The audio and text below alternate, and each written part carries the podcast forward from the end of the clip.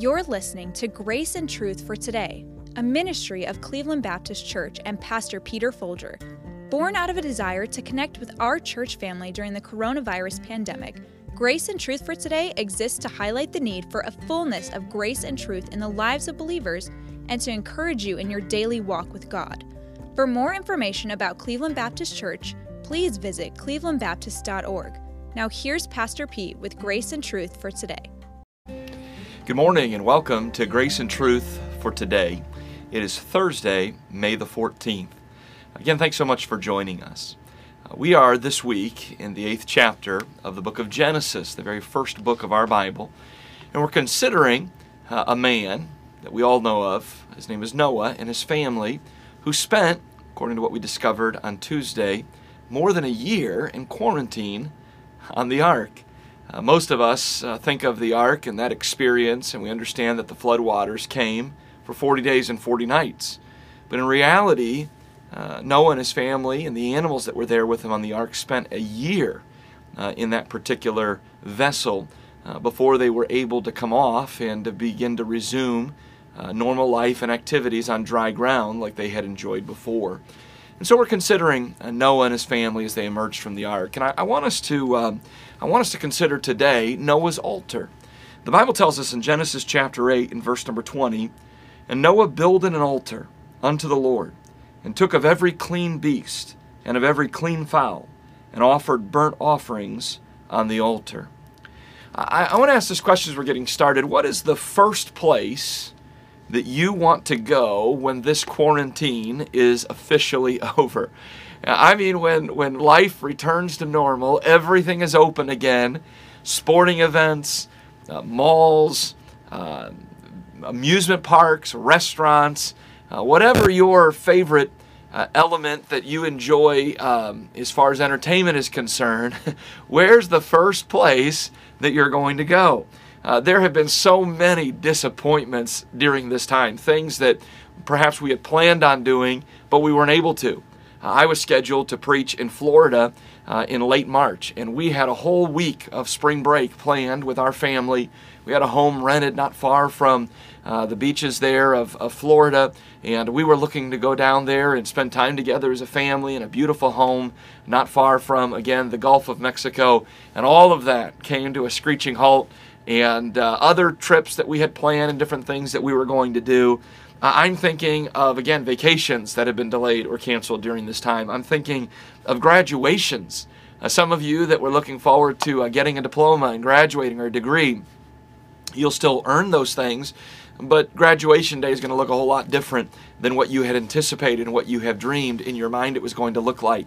Uh, I, am thinking of birthday parties and celebrations, anniversaries, in which uh, people had put a lot of time and effort into planning a specific uh, celebration of a specific event.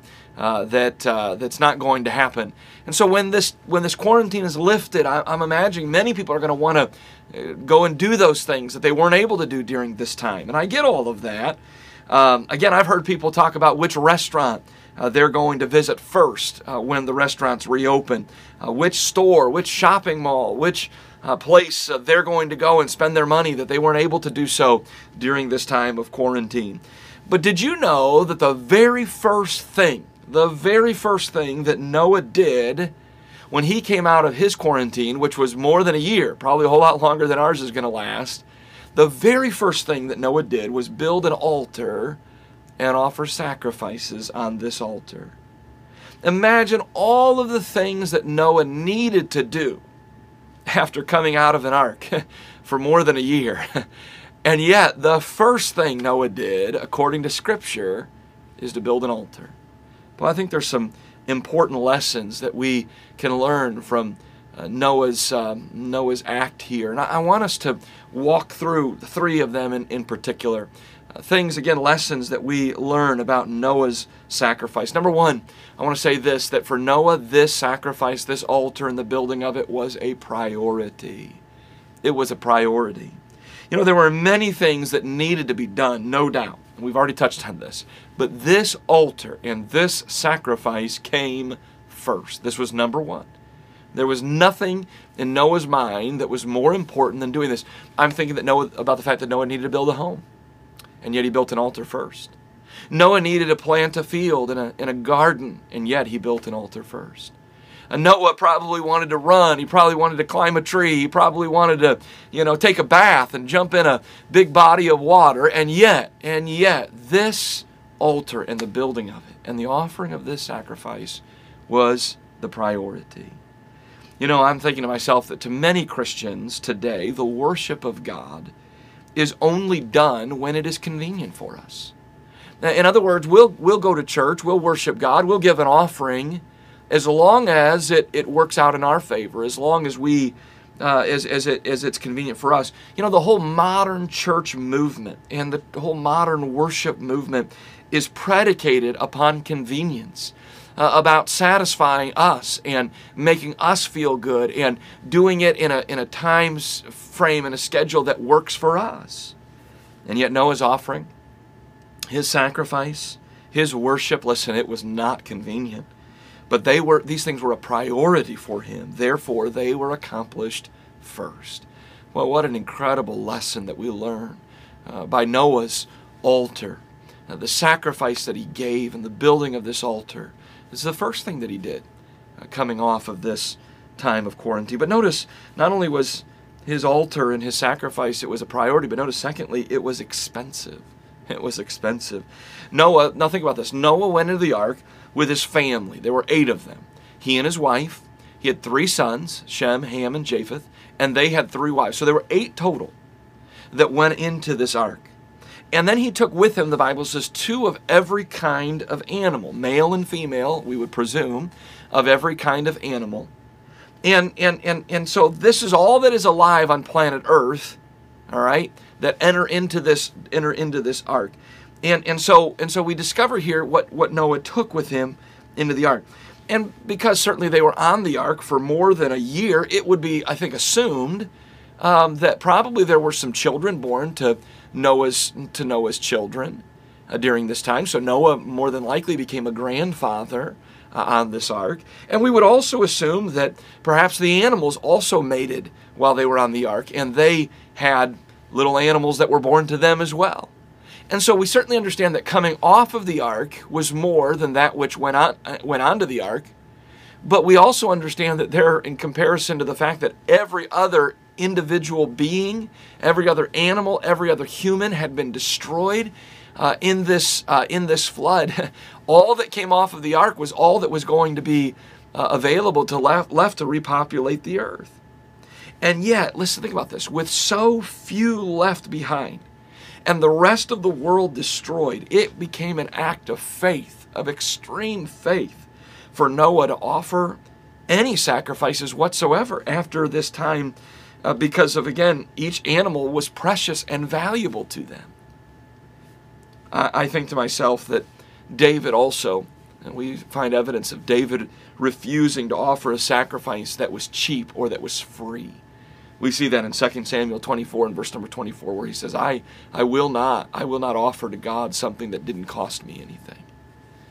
And with, with these thoughts in mind of how few animals were left in the world at this point in time, it was a, listen, a sacrifice. It was extreme generosity. It was extreme extravagance in Noah and his giving for him to have offered a sacrifice, knowing there were so few animals left on the world in the world at this point in time.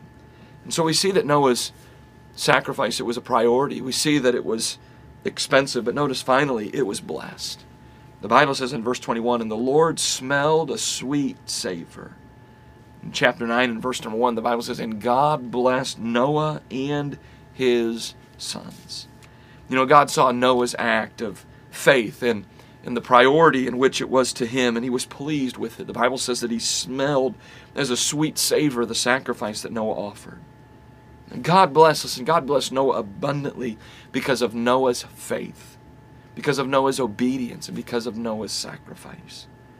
Now, listen, while you and I, while we might do many things coming out of this time, can I say that worship and giving are sure to invite God's blessings into our life into our homes and into our families. Therefore, therefore, they should be some of the first things that we do as we come out of this time of quarantine. Hey, listen, the church house is going to be open this Sunday. I'm hoping that I'll see many of you who feel comfortable enough and feel like it's safe enough to come. I'm praying that you'll come and that you'll worship and that you'll continue to do so. I believe God's gotten a hold of the hearts of some people during this time who perhaps maybe church wasn't a priority. There wasn't a whole lot of uh, commitment or value in their minds towards church attendance, and yet there is now. I'm praying that that will continue and that it will be one of the first things that you and I do as we begin to resume life and come out from this time of quarantine. Father, thank you again for this time. We pray, Lord, that you would, uh, Lord, drive these truths home in our hearts and our lives. Lord, may we be people who, Lord, make your worship and even giving to your work, may we make that a priority in our lives. May we give extravagantly. May we not just give of our financial resources, but may we give of our whole lives. May we be those living sacrifices spoken of in Romans chapter number 12. And Lord, we know that as we live our lives in this way, we know that it invites the very blessings of God uh, upon our lives, upon our homes, and upon our families. And so, Lord, as we begin to resume life, help us to be people of faith. In Jesus' name, amen. Hey, I took opportunity to record this uh, podcast today uh, in our uh, in our sound room, in our radio room, and uh, I did that because I wanted to pay tribute to the men and the women who have so faithfully served during this time of quarantine. Most folks have stayed away from the church, but there have been folks that have had to be here each and every service. And I want to thank my assistant, uh, Miss Caitlin Brown, for her dedication. Uh, Miss uh, Christina Primo, even my own two daughters have helped during this time. Brother Caleb Blanchard, uh, Brother Larry, who oversees uh, our sound on Sunday mornings and, and, is available a lot on Wednesday nights as well. And uh, many, many others who have worked behind the scenes to make sure that we're able to get this content out to you, whether it be, again, this podcast or whether it be the weekly services, the regular meetings of the Cleveland Baptist Church. Hey, I want you to know I'm thankful for you. I'm thankful that you made this a priority and uh, were willing to come uh, in a time in which it was a little difficult and a little unusual. I appreciate you very much. Hey, thanks for taking a few moments to tune in. If this has been a blessing to you, uh, let me encourage you to share it with others uh, that others might hear and be blessed by it as well. Thanks again for tuning in to Grace and Truth for today.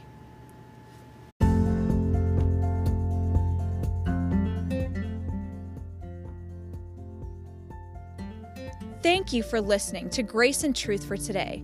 If this podcast has been helpful to you, take a moment to share it with others by offering a rating and review. Grace and Truth for Today is a production of Cleveland Baptist Church and Pastor Peter Folger. Cleveland Baptist Church is located at 4431 Tiedeman Road in Brooklyn, Ohio. We invite you to visit our website at www.clevelandbaptist.org, and we would love to see you soon.